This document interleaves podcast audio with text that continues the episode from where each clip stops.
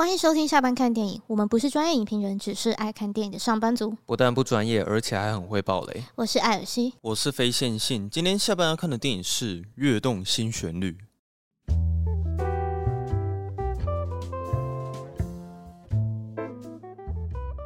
你哭了几次啊？哭了大概有三次吧。哦，我感动的地方也差不多是三次，可是我我没有哭了，眼泪没有出来就对了。对啊，那你觉得他得最佳影片实至名归吗？哦，我觉得这个等一下我可以发表一下我的想法。哦，这个你有话讲是不是？对对对。好啊，那没关系，我先念一下各大网站的评分好了。他在 IMDB 上面是八点一颗星，嗯，然后在烂番茄上面是九十四趴的喜欢程度。可是我觉得评分的人也不算多啊，是两百七十七个。然后 Metacritic 只有七十四分，嗯，然后雅虎没有开评价。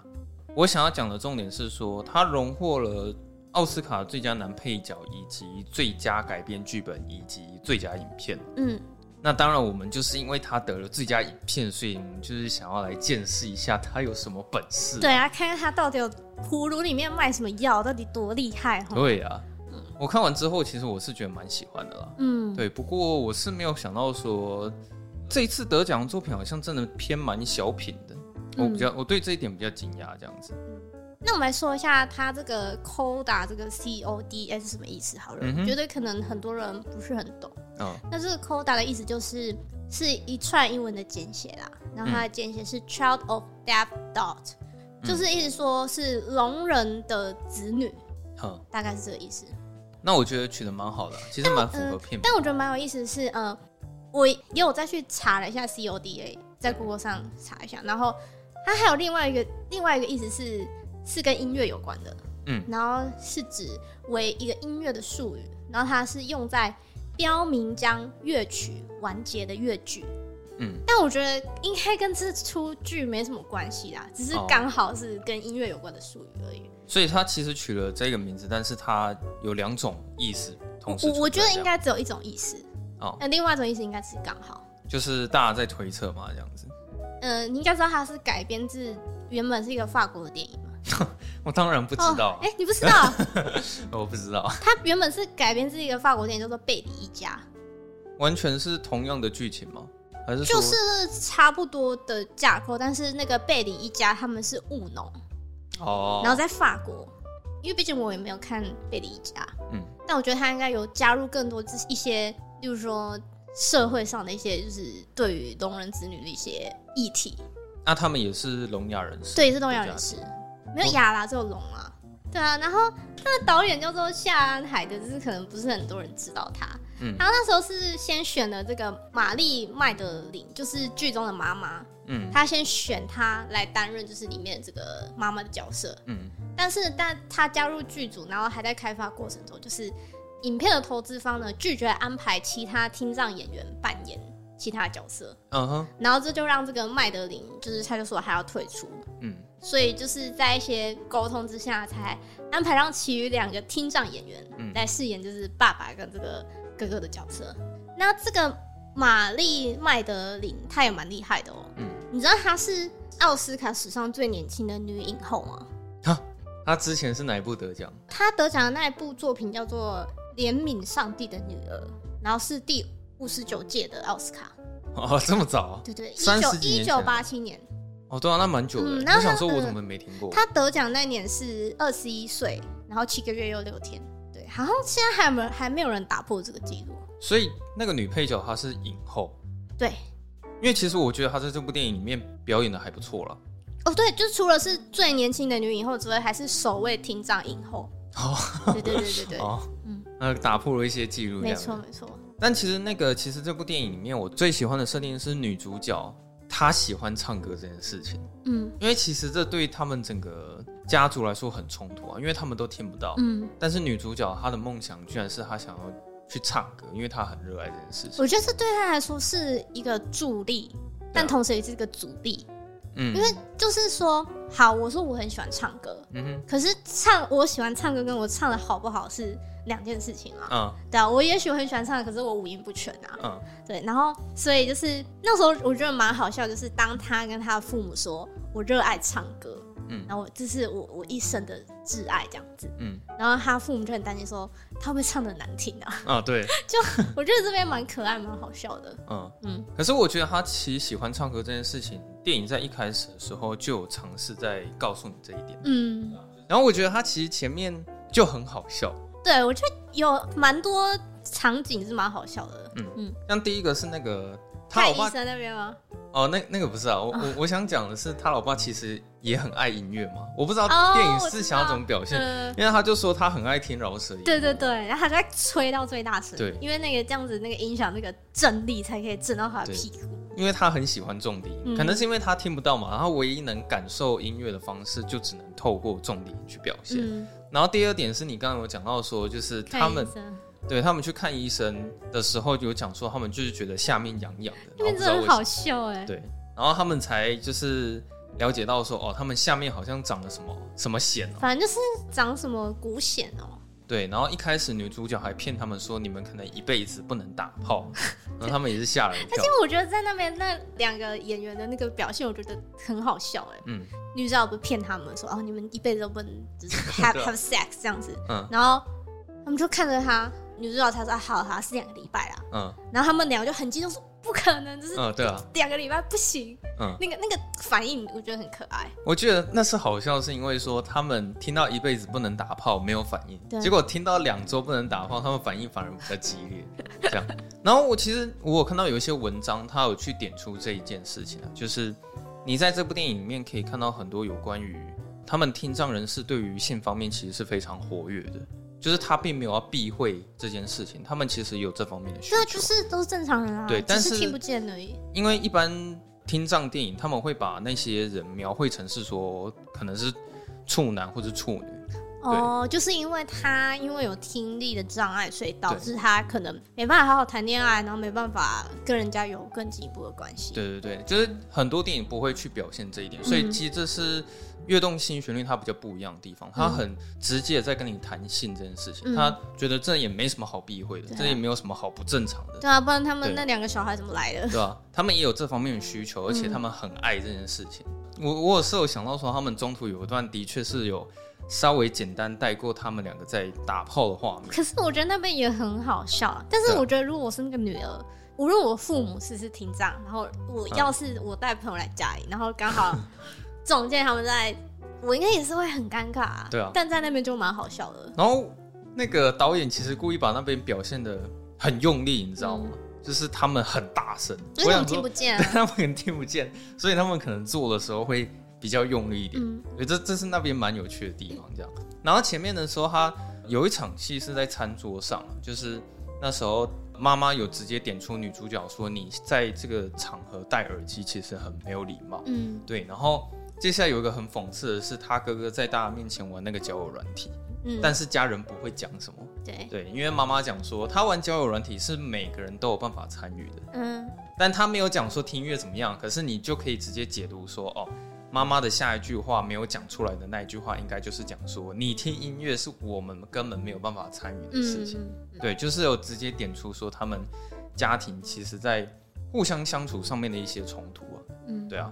然后刚刚不是有讲到那个很尴尬的那那个场面嘛？因为其实女主角她有在合唱团那边认识一个男生，对。呃，我觉得其实是她本来就知道那个男生。哦，本来就因为他他是看到他要加入合唱团，然后他自己才默默想说我也加入一下好了。哦，对了，因为他他其实其实他很没有自信，虽然说我们观众上帝视角就知道说他其实唱的超棒的，嗯，可是他自己很没有自信，对啊，因为毕竟。呃，生在聋哑家庭，就是难免可能会有一些比较不成熟的小孩子会去会去霸凌他哦，或者是就是用一些言语上的暴力去欺负。对啊，就是从小就是会受到这种排挤跟霸凌吧，嗯、就导致他很没有自信。他其实没自信到的程度是严重到说，他有一次在要轮到他唱歌的时候，他直接落荒而逃，他唱不出来，他就直接逃跑。其实那边我有点看不懂，但是后来导演很直接让你看到说，他一个人默默躲在。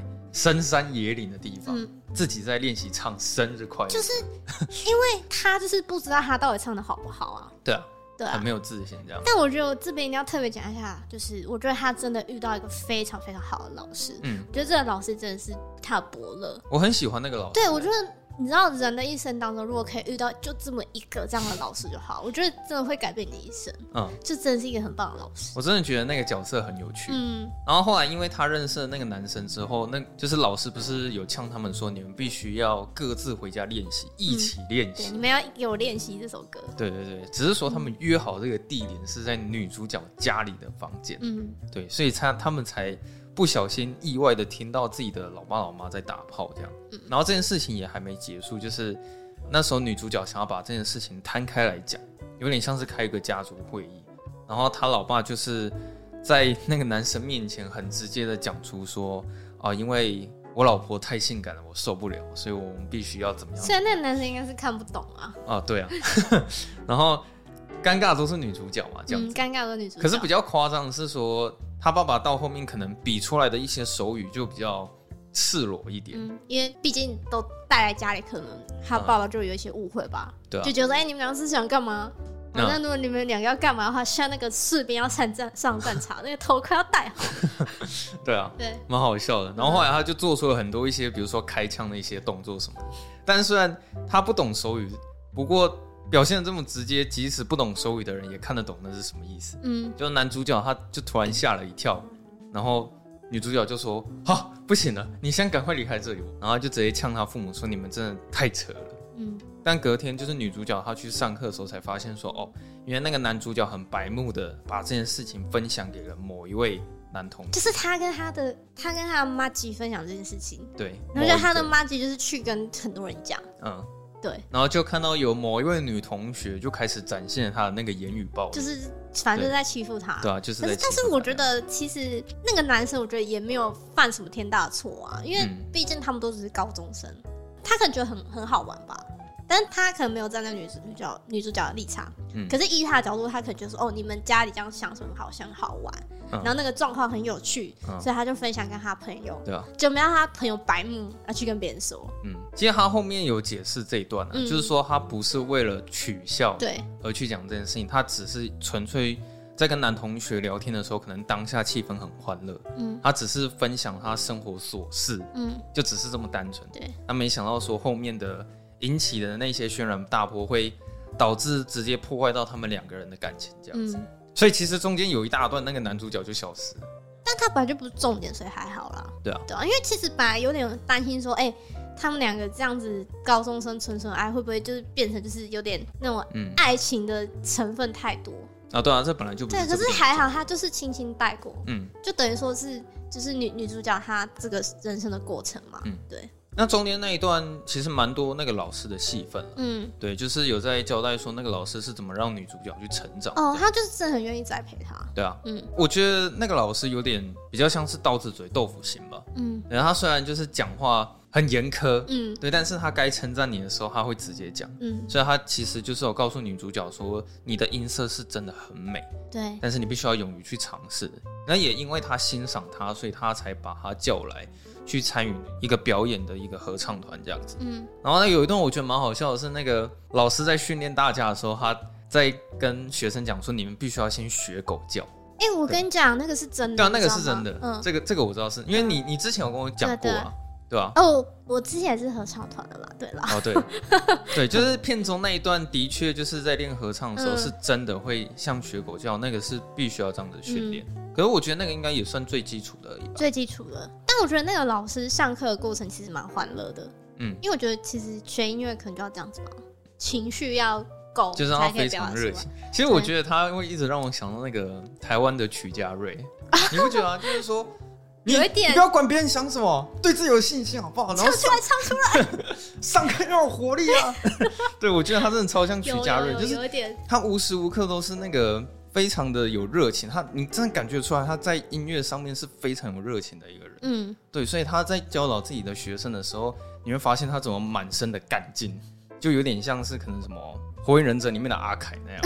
对，因为。他想要设法让女主角把声音唱出来，所以他才跟她说：“你现在就学狗叫。”嗯，然后可能女主角又害怕被大家取笑，她觉得这么做很丢脸。想说那大家一起。对，对然后老师就说：“你怕丢脸是不是？”好像所有人开始学狗叫。对对对，对大家一起就不尴尬了。对，然后而且他还有分成小狗、中狗跟大狗。对，这个蛮可爱的。他们真的因为学狗叫的这个训练之后，唱出来的声音就真的好听很多，就比较饱满吧，比较有力。但是你后来也可以看到说，那个老师到底有多严格，可能因为女主角很常会迟到嘛，嗯，可能第三次然后又迟到二十分钟，嗯、老师就会直接威胁他说，如果你下次再迟到，我就不教你了。哎、欸，可是我觉得我这边我觉得。等到不能先打电话跟老师说今天会晚一点吗？啊，对啊。哎、欸，老师，因为我今天我家里怎么样怎么样啊，然后我妈妈需要我帮他们翻译，所以我今天可能会晚半小时，就不不能这样子吗？哦，对啊，他前面好像真的也没表现出这一点嘛。嗯、对，但可是我当下想的时候也没有想到这么多。哦。嗯，他这部电影其实是分两条支线在走，嗯、就一条是他们家在捕鱼的过程，然后他们在捕鱼的事业可能会遇到一些。困难，或者是经济不足，或者是有观察员入侵什么的，嗯，对，这是一条直线。啊，另一条就是你看女主角如何去练合唱团这样子。嗯、可是有一天比较严重的是说，有一群记者的团队要到他家去采访他们，因为那时候他们好像已经自己出来卖了。对啊，嗯、就发生一些事情之后，决定要自己出来卖。这其实、呃，但我觉得他们这前面发生那件事情还蛮大的，嗯，就是有那个观察员要上船，嗯，可是。他天好像他跟他父母有点前前一天有点争执吧，所以女主角那天是跑去约会了。哦，对啊，那是后半段的事。那是后半段的事吗？对啊，啊，只是说因为那一次在采访的时候，老师又在上一场戏给了他威胁，所以他这时候必须要做出选择。对，你到底是要在家当防疫员，还是说你到底要去准时的上合唱团？你就只能选一条路走。嗯，对。然后这时候他跟他母亲发生一些冲突之后，他最后还是决定就是留下来帮帮家人。嗯那如果是我，我应该也会这么做啊，因为这个事情真的比较大条一点。嗯，然后但是我会打电话跟老师说，嗯，我会说老师，这很抱歉，就是有记者来我家里，嗯、我可以跟你请假吗？其实那时候他有在试图传讯息啊，哦，就是你会发现他两件事情都做不好，嗯、就是一方面在翻译的时候，他又在分心传讯息，嗯，啊，然后另一方面你又不能好好的安抚老师。所以两边其实都不讨好，就终归就底，他是一个高中生，对啊，就不会处理这些事情。然后记者这件事情终于结束之后，嗯、女主角她想要跑去跟老师道歉嘛，嗯，但老师其实不太领情啊。跟他谈了很久之后，女主角好像讲出了一句台词，说她这辈子从来没有离开家里，嗯、出去闯荡过。对。然后一讲完之后，那个老师突然好像开始在同情她了，嗯，就觉得好吧，就原谅她好了。这边结束之后，直接进入到那个女主角，她在跟她家人吵架，呃、要去上大学，也不是吵架，就是沟通啊。嗯，就说她要去上大学，可是她的父母就是像我们前面说的，就是很担心这件事情。嗯，这其实事情对他们家人来说蛮大条的。对我们一般人来说，就会觉得说啊，就没什么，就是到外地上大学又、嗯、怎么样吗？对啊，就对他们来说，就是。一旦女女主角离开家里的话，他们家就少一个他们可以跟外界沟通的桥梁。哦，对啊、嗯，所以导致他们可能会觉得很慌张嘛，很不知所措。就是可以感觉出来说，他们真的很需要女主角。嗯，没有她的话，仿佛可能他们家就没办法生活这样子。嗯、可是我我蛮喜欢说电影，他从从来没有去跟你解释说。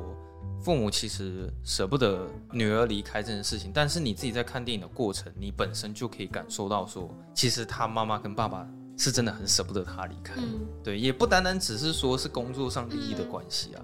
嗯，然后那时候妈妈不是也有跟私底下在跟跟老爸沟通嘛，就是说，哎、欸，他他这次不一样，他他要去的是音乐学校。嗯，我想说他这样子可以过得好吗？因为他们好像有一点不喜欢听得见的人。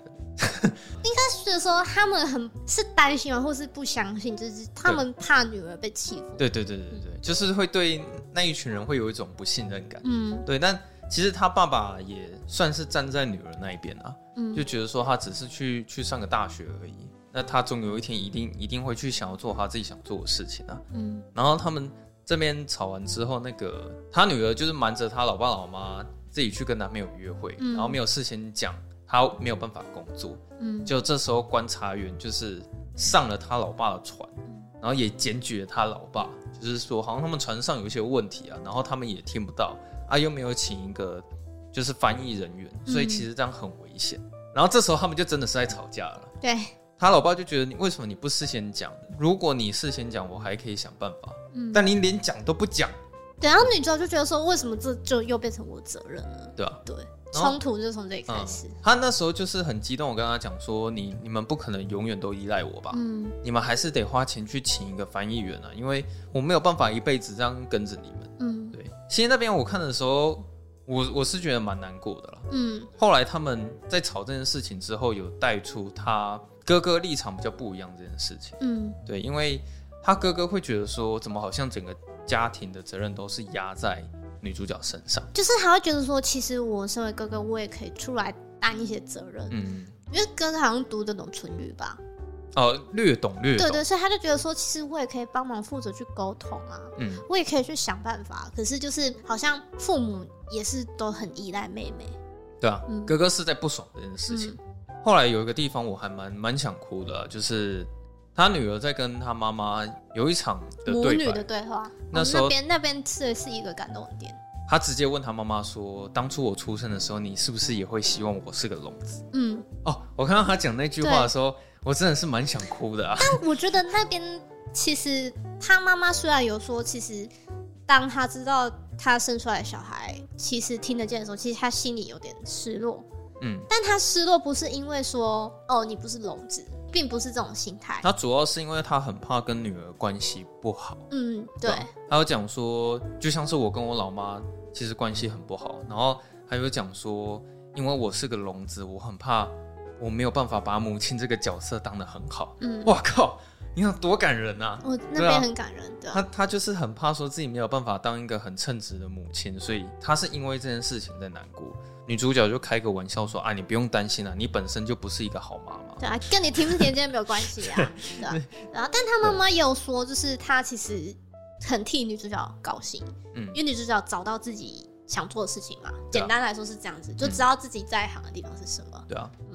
然后最后面的时候，也真的就是你有看到女主角她上台在表演，那时候就是、哦、那段我也好喜欢啊。她的家人也都有到场，可是那边很矛盾一点是，就是你听到台上在大家一起来唱歌，嗯、然后他们底下在用手语讨论说：“哎、欸，今天晚上要吃什么？”哦，对啊，因为他们没办法参与这个活动啊，嗯、就是。感觉出来说，他们其实是很无聊了，嗯，就是他们没有办法跟其他观众一样去感受台上的表演者是有多精彩这件事情，他们很无聊。哎、欸，我可是我这边有想岔题，我很好奇一件事情，就是说这些听不见的朋友，就是他们到底是真的像是我们影片把声音 mute 掉这种听不见哦，还是说可以听到像因为像如果我把我耳朵塞起来，我还是可以听见我自己的心跳声跟我自己呼吸的声音嘛？嗯。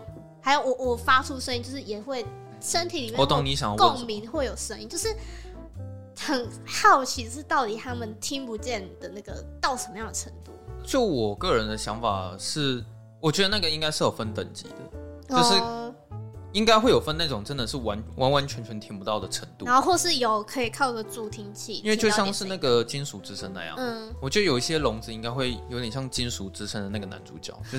会听到一些杂音或是音频，嗯、然后我说真的，其实在我看到那边的时候，我心里真的会有期待，说如果接下来有一段是完全没有声音的桥段，嗯、那我觉得就太棒了。哇，那你真的是期待对了。没有，因为我那时候就想说，我没有办法感受到他父母的感觉、啊。嗯，就如果你要让我体会到他父母的感受的话，你应该要有一段是完全没有声音的吧？我靠，结果接下来真的有那么一段是完全没有声音的，而且它是很长一段。对啊，嗯，整部电影里面最想哭的应该是那一幕、啊。嗯、就算他那边没有配乐，没有对白，嗯、可是我觉得我那边看很难过，就是我真的可以感觉到他们三个人听不到的那种痛苦。嗯，然后他们的喜悦只能透过旁边的观众表达，然后去感受这样子。可是我觉得在那个时候，其实他们听不见嘛，但是他们也透过说，哎，看到其他人的一些表现，像可能有人。在微笑啊，然后可能有人跟着音乐在摆动身体啊，嗯，嗯，然后可能有人甚至落泪啦啊，然后他们就可以从这边去感受到说，哦，原来自己女儿唱歌是，对啊，可以感动人的，然后是好好听的。可是其实那很痛苦了，因为就像是你在看一些美食节目的时候，你会看到主持人会跟你说，这太香哇，这这实在是太美味了。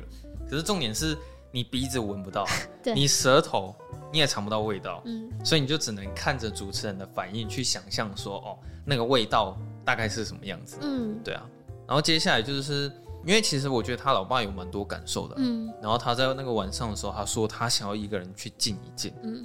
然后他女儿就上去关心他说：“你怎么了？”这样子，就是很感人。他就说：“我想要，我希望你可以唱歌给我听。嗯”然后你可以看到说，他老爸就是双手抚摸着他的声带，嗯，他其实是很想要尝试去感受到说自己女儿唱歌的那个感觉，他去感受那个那个震动的感觉，对，就跟我们之前那个金属之声一样啊。对啊，就是他们里面有一幕也是小朋友透过摸着钢琴，嗯。的震动。嗯来感受到什么是音乐，那边我也是看到哭哎，我就觉得哇，就是毕竟唱歌这个东西是真的只能用听的去最直接感受嘛，嗯，那所以就是没有共同语语言的时候，他们透过这种方式来沟通，嗯，就觉得哦，那幕是很感人，对啊，可是他感伤是因为女主角唱的很大声，然后你也都听得到，嗯，但他老爸就是听不到。即使他他可能没有哭或者什么，但你可以感觉到说他老爸其实现在真的是很感伤，就是那个情绪很满。嗯，对，应该是这样讲。他们隔天之后，全家人就决定要跟女儿一起去参加那个甄选。嗯，就去大学面试。对，但是就可能。有发生一些问题嘛？比如说，他觉得说他怎么服装穿的这么朴素啊，嗯、然后乐谱也忘了带啊，嗯、然后台上的人也刚好不会演奏。看这时候刚好老师要出现，哇，这老师这么刚好这样，真的是很好的老师哎。对啊，因为女主角第一次唱出来的时候，那个表现不佳，可能有点太紧张。对，你就看到那个评审可能就是开始在写东西啊、嗯，那段我觉得蛮精彩的。老师还故意弹错，嗯。就给他一点，对，再给他一次机会。就我觉得那真的很像是那个老师会做事情，嗯、就是你唱不好，他就直接干掉你这样。对。那我刚刚忘了讲到，他其实前面有一个地方是他很不满女主角，就是唱的不够好，然后他在他家的时候，对，他在老师家，然后后来他就说：“你现在就抓着我的双手，然后大叫，越难听越好。”然后那时候女主角不是一直鬼吼鬼叫吗？嗯。然后后来老师就说：“对，就是这样。”唱歌，然后女主角唱的超好。我觉得她主要是想要叫他放开自己啊，对啊，因为他太硬了，他一直就是怕自己唱不好。我对那边解读是因为女女主角有心事啊，所以就是她会有一些杂念，导致说她没有办法放开，然后去唱歌这样子。然后到最后面就是她在台上唱唱歌的时候。他的家人没有办法进去嘛，嗯、但是因为透过了一些关系，所以他们就到二楼。你要是其实就只是偷偷溜到二楼。对了，就是偷偷溜到二楼。但我觉得就是那边也很感人啊，因为他、嗯、他在第二次开始唱的时候，他的家人就进来了嘛。然后其实他看到他的家人进来，他反而觉得有点安心了。嗯，所以他就是他第二次唱就是可以比较自在一点的唱。对啊，嗯。然后他也有比手语，然后去尝试让他的家人知道说他到底在唱什么。哦，干那边我哭爆。对啊，因为其实溃体，因为刚好在那边前一场戏是他老爸也有问他说：“你唱的这首歌主要是在讲什么？”嗯，我那时候看就是呃女主角访谈的时候，她有说就是那边其实超难演的。是啊，因为他要一边唱，然后要一边比手语，这是一件很很很难的事情。嗯，对，然后又要唱的好听。嗯，对，所以好像就是也是 NG 蛮多次吧。然后那边结束之后，其实差不多就是结局了。嗯，然后你会发现结局就是各种圆满嘛，就是他甄选也成功了，哦对，啊、对，然后后来他就是也要决定。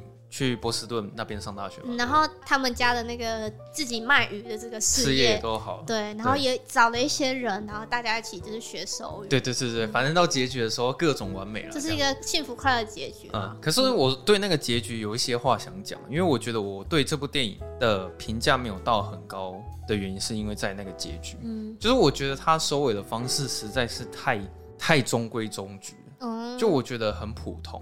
他有一个地方我觉得很刻意，其实我真的不是很喜欢那个处理方式。是女主角上车离开，然后车子开到一半的时候，他就突然说：“哎，等一下，对，然后又跑道别一下，然后跑回去，然后再道别一下，然后我觉得说这好像有点太硬要了。”对，然后后来他跟他所有的家人道别完之后，他再一次上车，然后离开。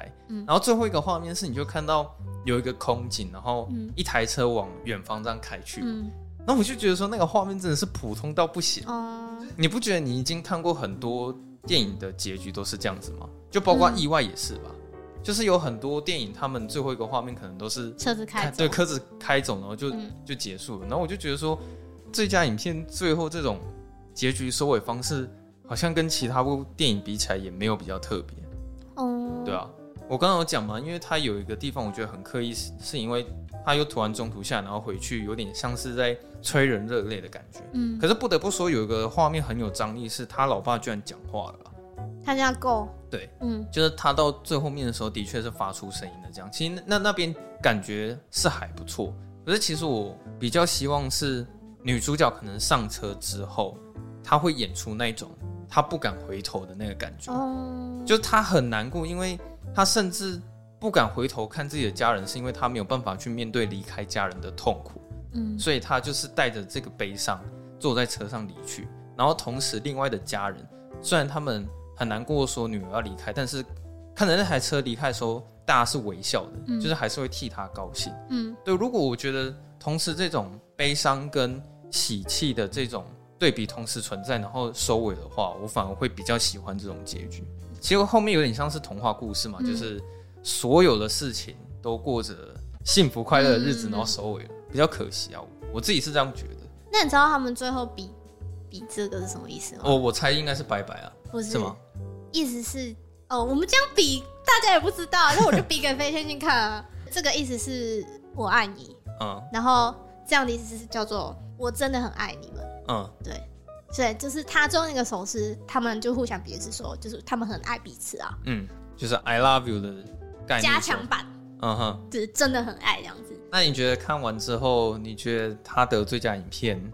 实至名归吗？有，就是我我的我的想法是，就是假设就是我们在看《王者理查》的时候，我们可能会觉得说，哎、欸，这个角色的行为就是可能跟他做出来是就是就是说服力很不够，嗯哼，对对对。然后我们这次看全三季的时候，可能会觉得说，哇，这怎么那么压抑啊？怎么节奏那么慢？嗯哼。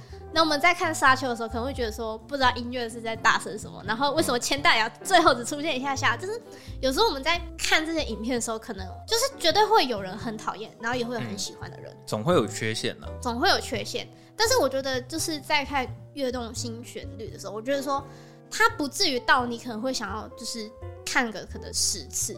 嗯，然后可能就是列入你的什么人生什么十大清单，我觉得没有到那么夸张。嗯，但是我认为啊，我觉得啦，应该不会有人看完《跃动新旋律》，然后然后会说干这烂片，我好讨厌。嗯，应该不会到这个地步。对啊，我觉得他就是非常的合家观赏，然后笑中带泪。嗯，然后可能你你对结局可能觉得说有点太完美了。我其实对结局不是批评的意思，嗯、我我是形容他说他比较中规中矩，对，就是就是有点哎对，怎么长都顺顺的，就平铺直述的收尾了，对啊，但没有比较特别、嗯。但我觉得他就是他的整体结构其实也没有什么大问题，嗯，就是然后演员也都演的很好啊，嗯、还得奖，然后有头有尾，然后就是很顺畅，就是讲好一个故事，嗯，然后感人的地方也很多，对，所以我觉得对我来说就是《跃动新旋律》是我很喜欢的作品，然后我也就是推荐。大家可以，就是如果你有 Apple TV 的账号的话，嗯，这是 Apple TV 吗？对啊，是 Apple, Apple，反正就是有账号，就是可以跟家人或是跟朋友一起看，我觉得很棒。嗯、所以我觉得他拿最佳影片，我觉得算是 OK 啦。嗯，我觉得算是可以给他啦。嗯，我是觉得应该说十部最佳影片里面，他应该是最感人的作品了，感动程度最多。嗯，然后。可能哭点又有好几次，但就是可能也没有太多的炫技，就没有什么什么什么很磅礴的特效啊，嗯、也没有，也没有说呃，就是在跟你讲一个很深很深的大道理。嗯、因为老实说，我是觉得他入围最佳影片是没什么问题啊，嗯、但是他得奖，我就会，我心里会觉得说，可能还不至于到得奖的程度了。好啦，我觉得可能有也有也有一些政治正确的成分。嗯。可是说因素也有参与一点，像比如说我这样问你好了，如果是犬山记跟跃动新旋律比，你个人的私心的想法，你会认为谁会是得最佳影片的人？你自己要颁奖的话，我觉得我应该还是会给犬山季吧。对啊，像我的话，我也会给犬山季。嗯、所以我我讲的是这个意思，嗯、就是跃动新旋律它入围最佳影片的确很棒，但我觉得可能还不至于到得奖的程度，可能还有一点小距离这样，因为它真的蛮。蛮轻松、小品、简单、清新、温馨，这样。因为我觉得这可能就跟我们前几集讲那个奥斯卡的那个投票的机制，对吧？可能有一点关系。就得最佳影片的不会是最高票，反而是你的第二名、第三名，对，就是更容易拿最佳影片，对啊？就就表示说，其实很也是很多人喜欢这部片，对啊。可是我不知道为什么看完的时候，我真的会去思考之前史蒂芬·史蒂博他讲的那些话，就是就会觉得说。我花了这么大钱，然后我请了超专业的音效师、嗯、服装设计师、妆发师，然后规模这么大，可能预算是你的十倍。啊，然后我搞了那那么多，结果最后居然是一个串流平台上面电影得了最佳影片，嗯，就是他们可能会觉得有一种不公平。可是我觉得这个话题他们之前就已经吵过了，我只是想要表达说，我在看完《跃动新旋律》的时候，我好像多少可以体会之前他们那种导演的那个感觉，因为你不觉得你在看的时候，其实真的会蛮像在看影集的吗？嗯，有一点有影集感，好像是调色吗，还是怎么样？就是整个画面的精致程度跟材质，那种感觉起来，它真的比较像影集的感觉。其实我觉得它这个故事，就是你有这个架构，然后你把它故事先拉长一点，变成影集的话，其实好像也会蛮好看的。哦，对啊，对啊，我觉得它比较像是影集的感觉。嗯，我后来有去看一些，就是他们得奖的时候那些反应啊，嗯，我觉得其实。比看到那些听力是正常的人的，是我觉得来的更感动哎。哦，我蛮喜欢男配角的字。对，而且因为他们就是也没办法讲话，嗯，所以就是他们其实反而很更用力的用肢体在表达他们内心想要说的。哦，我觉得这也是这部电影好看的地方，嗯，因为他没有台词嘛，就是他们讲话的时候不会有台词，所以你必须要很专心的去看他们所有人的演技。嗯，对，那。这时候就很考验他们的实力了，嗯，对啊，所以我觉得他们表演是真的表演的非常好。男配角他在致辞的时候啊，我对于那个翻译员的表达方式我，我我很喜欢。哦，就你知道，比手语是有口气的，嗯，有口气，他有用一些口气去表达男主角。我觉得他的口气都表达的很好。其实我我听他讲的时候，在对上男配角他的那些肢体语言，完全是对得上，嗯，就是给我的那种感觉。蛮喜欢那个翻译员的。啊！我想说的是，就是其实沟通的方式有很多种，嗯，就有时候不一定是用嘴巴传达嘛，嗯，只是可能一个微笑、一个拥抱啊，或者是手语，我觉得这都是一种沟通，可能会胜过于言语吧，嗯，就是有时候可能比言语更强烈，可以传达情感，超正向的一集哦，好心灵鸡汤，对啊，心灵鸡汤。那就如果大家喜欢我们的节目的话呢，欢迎到 Apple Podcast 帮我们五星评分。订阅起来，就是如果想听我们讲其他什么电影的话呢，都可以留言告诉我们，然后可以分享出去，让大家都可以一起下班看电影。IG、脸书搜寻“下班看电影”就可以找到我们。如果你想要跟我们聊天的话，随时都可以私讯，只要我们有看到讯息，就一定会回复。没错。好，就这样。那我们就下周下班见了，拜拜。拜拜。